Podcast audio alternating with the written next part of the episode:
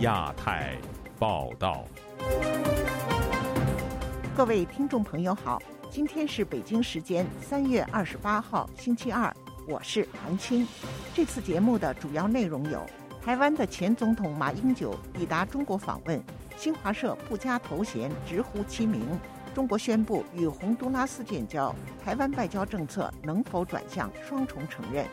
马云回国冲上热搜，名人效应难掩党管企业本质。因颠覆罪名坐牢7年半的中国民运人士胡石根返回北京家中。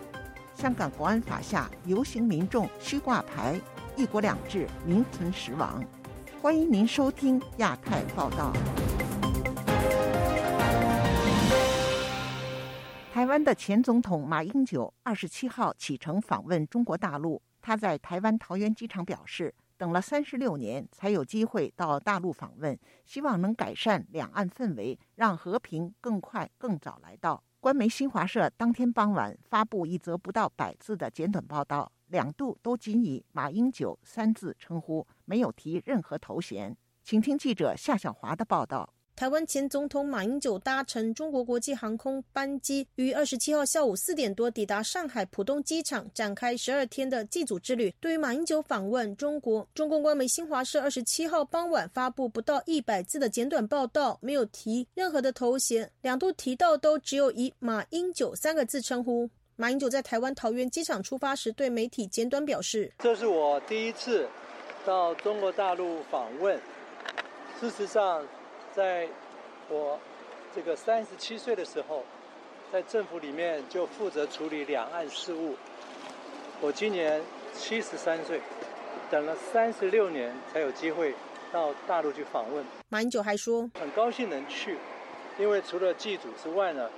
也带了台湾的大学生到大陆去跟他们交流，希望透过年轻人的热情互动呢，能够改善两岸目前的氛围，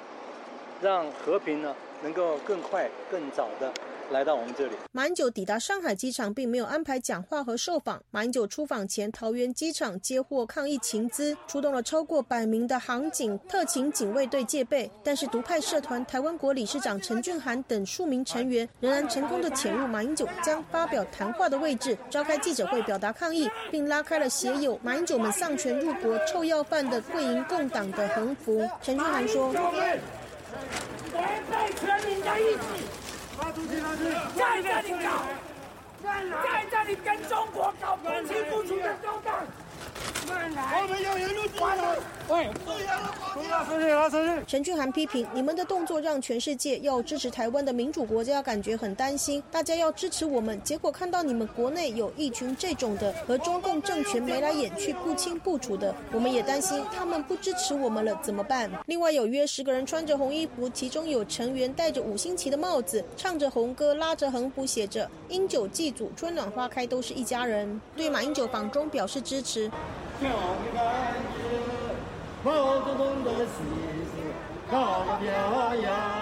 中华爱国同心会党主席顾惜君接受自由亚洲电台采访就说：“交流是对两岸都有好处，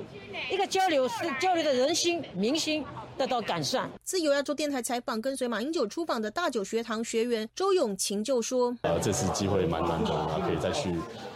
跟他们有更多的接触，我觉得这是好事。”另一名随团学员邱泰达认为，马英九已是卸任元首，没有那么多的东西可以做统战，他目的是祭祖和交流，统战是被民进党扣帽子。一个中华民国，我觉得是我们会坚持的事情。对，那马总也是坚持，就是这个一中是指的是中华民国。我们这次去应该是没有去喊话所谓国歌的问题。文牧生说：“你们就是我们的一部分啊，这种我们会怎么回应？”这我就当然就是跟他说啊，我们还是同属一个中华民国嘛，就是这个我就会尽量去避免这个问题。27号有多家台湾媒体报道传出是常务副总理、中共中央政治局常委丁薛祥接机，结果马英九访团抵达上海浦东机场，接机者是中共中央台办副主任陈元峰以及上海市委常委、秘书长张维和台办联络局局长孙生亮、上海市台办钟晓敏主任。对此，国策研究院资深顾问陈文甲接受自由亚洲电台采访说，中方接机从象征元首规格的正国级变成一个地方的副省级，降了很多级。自由亚洲电台记者谢小华、陈俊杰台北报道。马英九成为两岸分治70多年来首位前往中国大陆访问的台湾前任总统，但在3月27号马英九抵达当天，迎接他的却是接连的意外。中国官媒没有给他任何头衔，接机的代表层级不如预期，随行的台湾记者团还迷了路，而在中国舆论圈里也出现不少批评马英九的声音。请听记者唐佳杰的报道。今天下午，马英九率团抵达上海并赴南京。中共中央台办上海市委有关负责人没有头衔，没有职称。中国官媒央视3月27日傍晚的新闻直播间这么报道着台湾前总统马英九的访中行程。除了不给头衔，且接机的代表是一位位阶较低的国台办副主任陈元峰，而非先前外界揣测的中国常务副总理丁薛祥之外，另一个意外则发生在跟随马英九访问的台湾媒体团。根据中央社报道，此次中方仅开放驻北京的台湾媒体报道，当天傍晚载着台湾媒体的巴士却在上海大迷路，错过了与马英九一起赴南京的高铁列车。据了解，随行的台湾媒体有来自台湾的中央社、联合报、东森、中时、中视等记者。马英九办公室一再强调，此次的访问是私人行程，马办对于媒体的安排处于被动的角色。关注美中台议题的美国天主教大学政治学博士候选人克拉克·吴告诉记者，但是在对马英九的待遇这个问题上，不管是有意无意吧，反正至少我们从外面看的是非常粗暴的一种手法。然后接下来我觉得一个观察点就是说，马英九如果见到宋涛或者是王沪宁，中方会说用什么样的言辞来表达。曾代理709大抓捕事件遭当局打压的中国维权律师陈建刚告诉本台，他曾经对马英九的印象也不错，而对马英九形象以及民国时代的追捧，10多年前在中国自由派知识分子之间是一个现象。当时中国互联网还一度出现过宣传三民主义、传播台湾经验的中国泛蓝联盟，欢迎着国民党高层到中国的访问交流。这个组织在被当局打压下已经消失匿迹。陈建刚说，他对马英九此次访中的决定非常失望。国民党这些年来每况愈下，他们和共产党不正是一种对立竞争的状态，而完全变成一种跪地求他根本就不是求和，他们是跪地求利益、求上饭、求孤注一掷的这种状态。在被中国官方严格控管的中国社交媒体微博上，可以看到马英九抵达大陆的话题上了热搜，至北京时间28日凌晨已有超过 1.1 亿的阅读数，但评论除了两岸统一之外，也有不少攻击马英九是骗团犯的言论，甚至以前一阵子中国官媒大力宣传的台湾缺蛋新闻来嘲笑马英九，来吃鸡蛋吗？给2箱鸡蛋打发走吧。政治学者克拉克吴说，中国舆论对马英九的转变来自部分中国自由派对民主化转型台湾路径的绝望，跟着导致马英九形象及国民党角色的幻灭。另外也显见了目前小粉红主导的舆论场根本看不起国民党。自2022年中国20大以来，国民党及相关代表团接连访问中国，其中最有代表性的包含2022年10月底的前国民党主席洪秀柱、2023年2月国民党副主席夏立言，还有金门县长陈福海、立法委员陈玉珍等。台湾东吴大学政治学助理教授陈方宇告诉记者，中共一边挖走台湾的邦交国，一边为可能的台海战争积极准备军机军舰，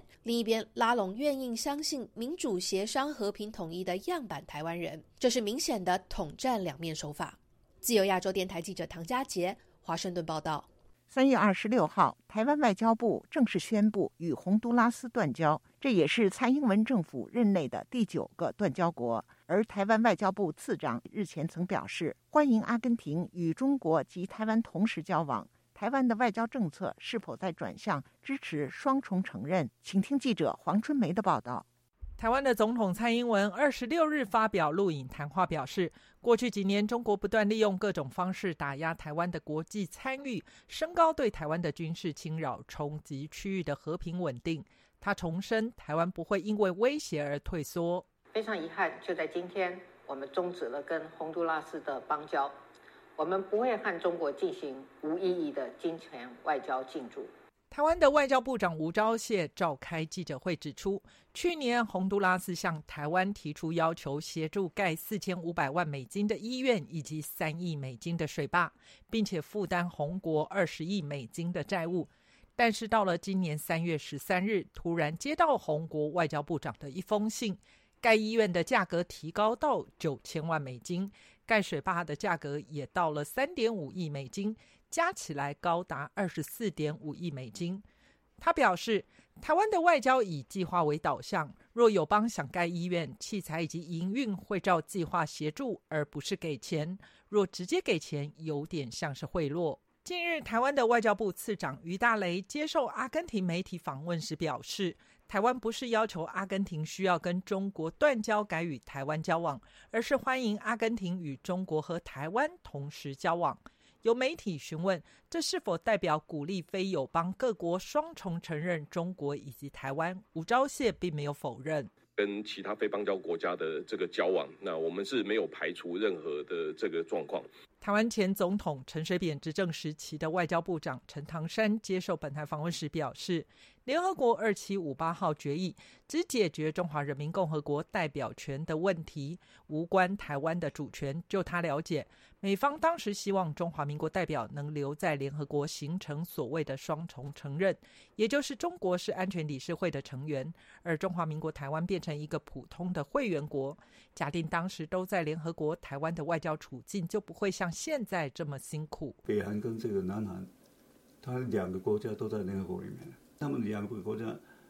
还是会在斗争嘛，但是在联合国里面他们有两个不同的席次嘛。陈建仁曾经担任李登辉执政时期的外长，他解释双重承认分为事实承认与法律承认。就两岸而言，一种情况是承认中国大陆是法律上的一个中国，台湾是事实存在；另一种则是两边都法律承认或事实承认，但是中国大陆100%不会接受。我以前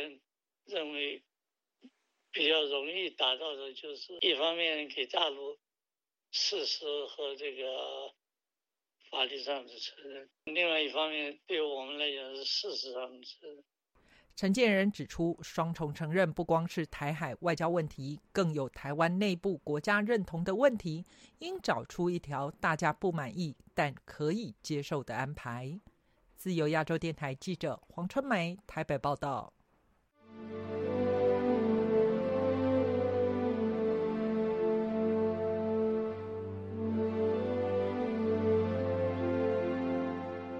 本周一，马云回国的消息冲上微博热搜。这位曾经的风云人物，在出走海外1年多后，为何再次引发舆论关注？他的动向似乎成为习近平连任后观察中国所谓党领导一切的风向标之一。请听记者经纬的报道。多家媒体披露，阿里巴巴及蚂蚁金服创始人马云已回国数日。一段中国网络流传的视频显示，马云本周一在杭州参观了他创立的云谷小学。马云回国的行程一出，瞬间引爆网络热议。20年10月，马云在外滩金融峰会上公开批评中国金融监管制度。事隔不久，当年11月，蚂蚁集团的上市行动被当局紧急叫停。自此，马云长时间旅居海外。彭博社援引消息人士透露，中国政府一直致力于说服马云回国，以展现对民营企业的支持，但遭到了马云的婉拒。美国民间机构信息与战略研究所经济学者李恒清分析说，马云此次的行程安排可能是与中国高层达成了协议。是毫无疑问的，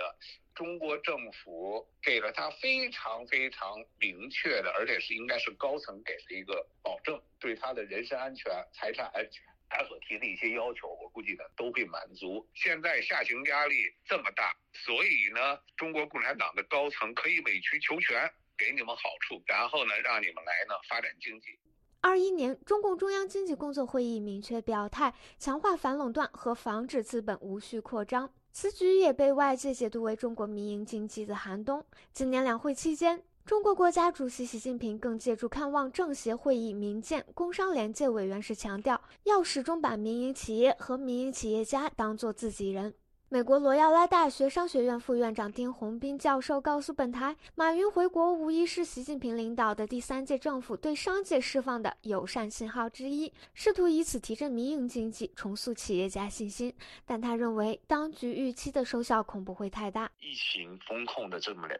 一年多的这个时间，习近平把大家都吓坏了。他已经用很多种方式去证明，这个中国政府的经济政策基本上就是上面说了算，然后非常不可预测。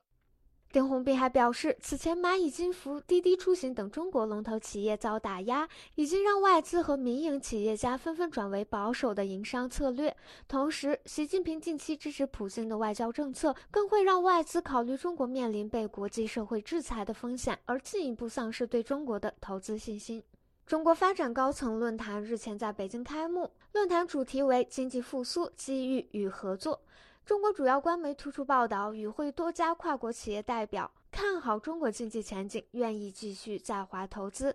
但李恒清认为，中国经济的真正问题还没有得到解决。真正的问题是中国要实行法治化，而不是人治化。你如果没有法治化，没有保护民营资产的这种最基本的权益的话，这个马云回去又能意味着什么呢？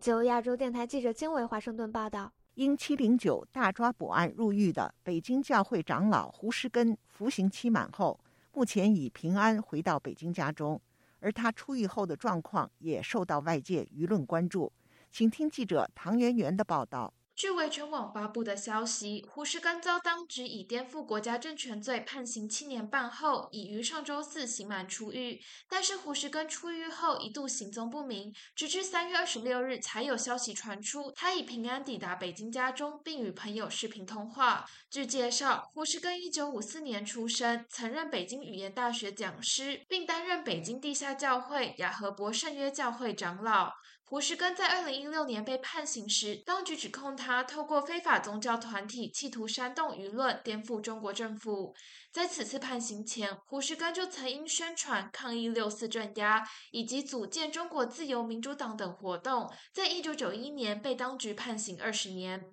胡石根遭判刑被外界视为709大抓捕的代表性案件之一。原中国青海政协委员王瑞琴向本台表示，胡石根被判刑是当时所有709案件中第2重的。胡石根长老是判的倒数第2重，除了这个吴干以外，被判了8年。那么胡石根长老判了7年半。胡石根长老他本身是民主运动最早的参与者，他又是我们教会的是这个长老，他也给我们很多这个不同的人在进传这个福音，同时他也给很多这个民主圈里的人进行了受洗，所以呢，大家都很关注胡石根长老。维权人士王建宏在接受本台记者采访时转述消息人士透露，胡石根在狱中身体健康，每况愈下，一下由同事代读。胡老师在监狱里一直是被关在一个不到20平米的病房，每天早晚各2人看护，大概2-3个月可以放风一次，其余时间只能在病房里走动。胡老师刚被关押监视居住期间，因为酷刑主要是剥夺睡眠方面的，而引起心衰，在监狱也一度因为心衰严重病危，目前需要药物维持。王瑞琴也表示，胡石根在狱中的遭遇使他变得更苍老。在这一次入狱，你可以明显的感觉到他苍老的很快。他今年是69岁，他等于62岁入狱。当时呢，他其实胡长老在入狱之前的几天，我们还在一起吃饭。他那个时候精神看着还很年轻，状态很好。但是现在出狱，明显的感觉到他很憔悴，也很苍老。我看他的牙齿也少了很多。那这个跟习近平这么10多年以来的全面的倒行逆施，监狱对他的这种残酷的虐待是有紧密联系的。自由亚洲电台记者唐媛媛，华盛顿报道。中国政府公布的新版国务院工作规则，对前总理李克强时期的规则进行了大刀阔斧的修改。在总则中，国务院工作指导思想内容删除了马列主义、毛泽东思想和邓小平理论、江泽民3个代表。以及胡锦涛的科学发展观，保留了以习近平同志为核心的党中央的有关论述，增加了重大决策要及时向党中央请示汇报。请听记者古婷的报道。中国政府网站上周五公布的国务院工作规则在第一条总则中删除了以马克思列宁主义毛泽东思想邓小平理论三个代表重要思想科学发展观，保留并修改为国务院工作坚持以习近平新时代中国特色社会主义思想为指导，坚决拥护党中央权威和集中统一领导等。在新增的两条工作原则中，增加了重大决策、重大事项、重大情况要及时向党中央请示报告。国务院工作规则还删除了原第6章推进政务公开的等相关内容。澳大利亚时事评论人士张光中本周一接受本台采访时说，新出台的国务院工作规则内容大量删除了李克强执掌国务院期间的有关规定，显示国务院的许多权限被收归中共中央。修改工作条例，突出对习的效忠，淡化毛、江、胡的影响，来收服国务院，控制国务院。工作规则的修改不仅是限制了国务院干部的很多的自由，把过去10年，特别是20大之后所确立的中共中央的一种集中化趋势，同样克隆到国务院。更重要的是，我们看到它突出习对国务院工作的一种指导性。据央视新闻报道，3月17日，中国总理李克强主持召开新一届国务院第一次全体会议时说，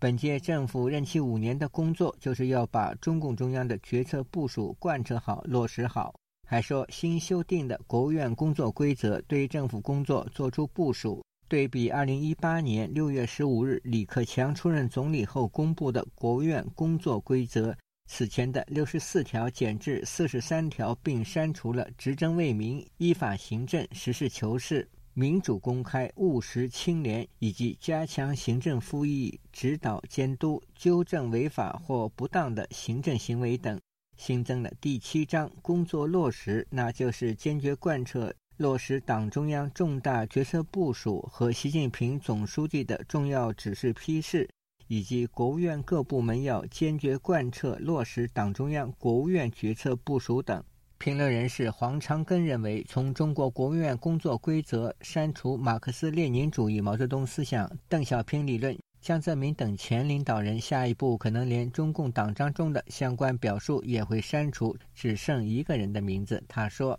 你不像过去可能还有讨价还价的空间，现在没有了，都不存在了。党章迟早是要为替换掉的，那是个虚的东西了。我一直就讲的，现在就是党的招牌，只是剩下一个招牌还在，其他的东西都已经不存在了，什么党中央都不存在了。中共20大通过的《中国共产党章程》总纲第2段的文字表述是：中国共产党以马克思列宁主义毛泽东思想、邓小平理论三个代表重要思想科学发展观、习近平新时代的中国特色社会主义思想作为自己的行动指南，官方每一次公开的重要活动均会加入上述内容，作为该党的理论基础和指导思想。自由亚洲电台记者古婷报道。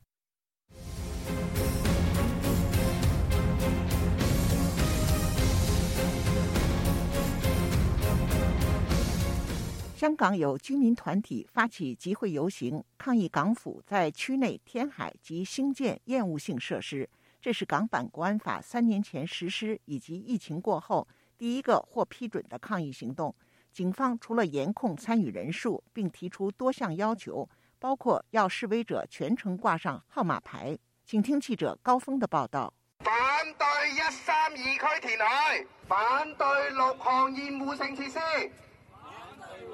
大约80名小区业主和居民3月26日高举横幅在香港调景岭集会游行。他们来自将军澳一个小区，不满港府计划填海和兴建废物转运站等厌恶性设施。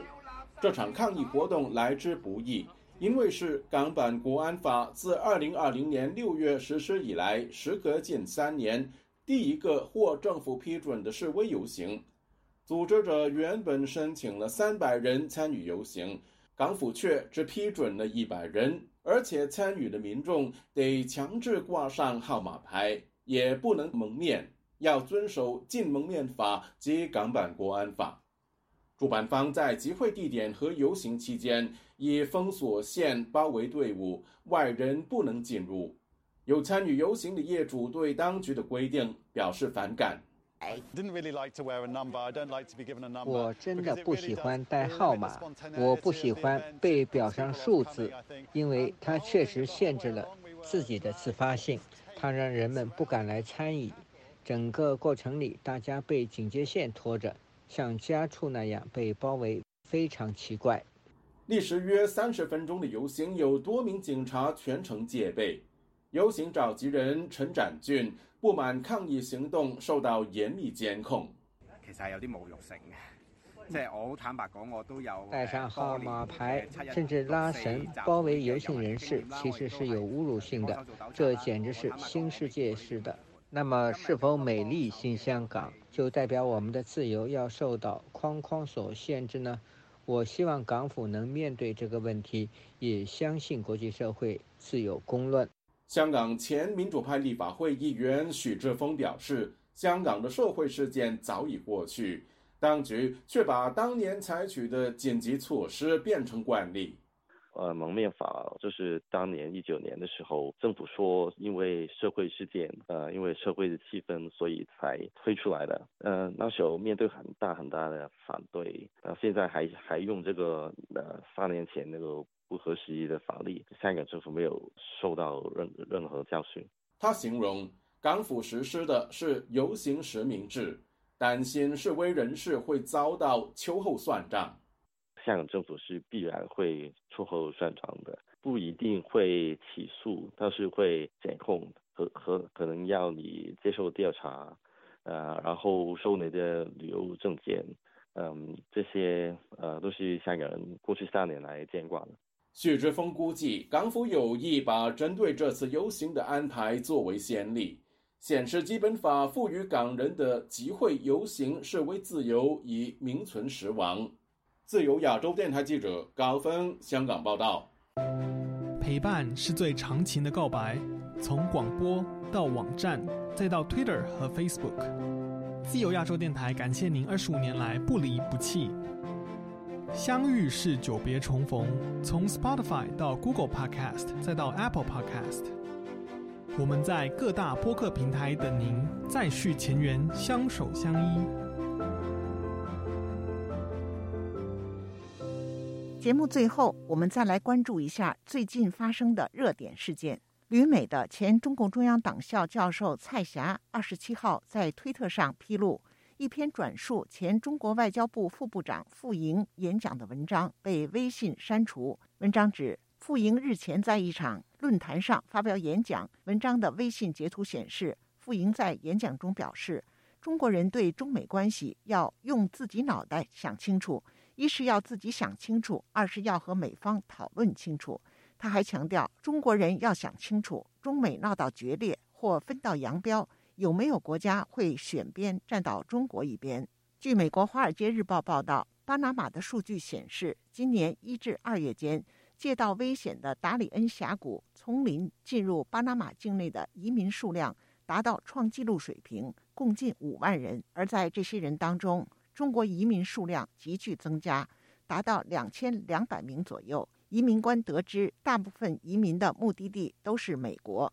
据中国商务部官网消息，商务部部长王文涛27号会见了苹果公司首席执行官库克。王文涛向库克介绍了中国式现代化的主要特征和内涵，强调中国坚定不移推进高水平开放、制度型开放，愿为包括苹果公司在内的外资企业提供良好的环境和服务。据中国国家统计局官网27号公布的数据，2023年1至2月份，全国规模以上工业企业实现利润总额8872.1亿元，同比下降22.9%。据统计局网站发表的国家统计局统计师孙晓的解读，多种因素影响工业企业利润下降。听众朋友，自由亚洲电台的亚太报道节目到这里就播送完了，感谢您的收听，我是韩青，我们下次节目再会。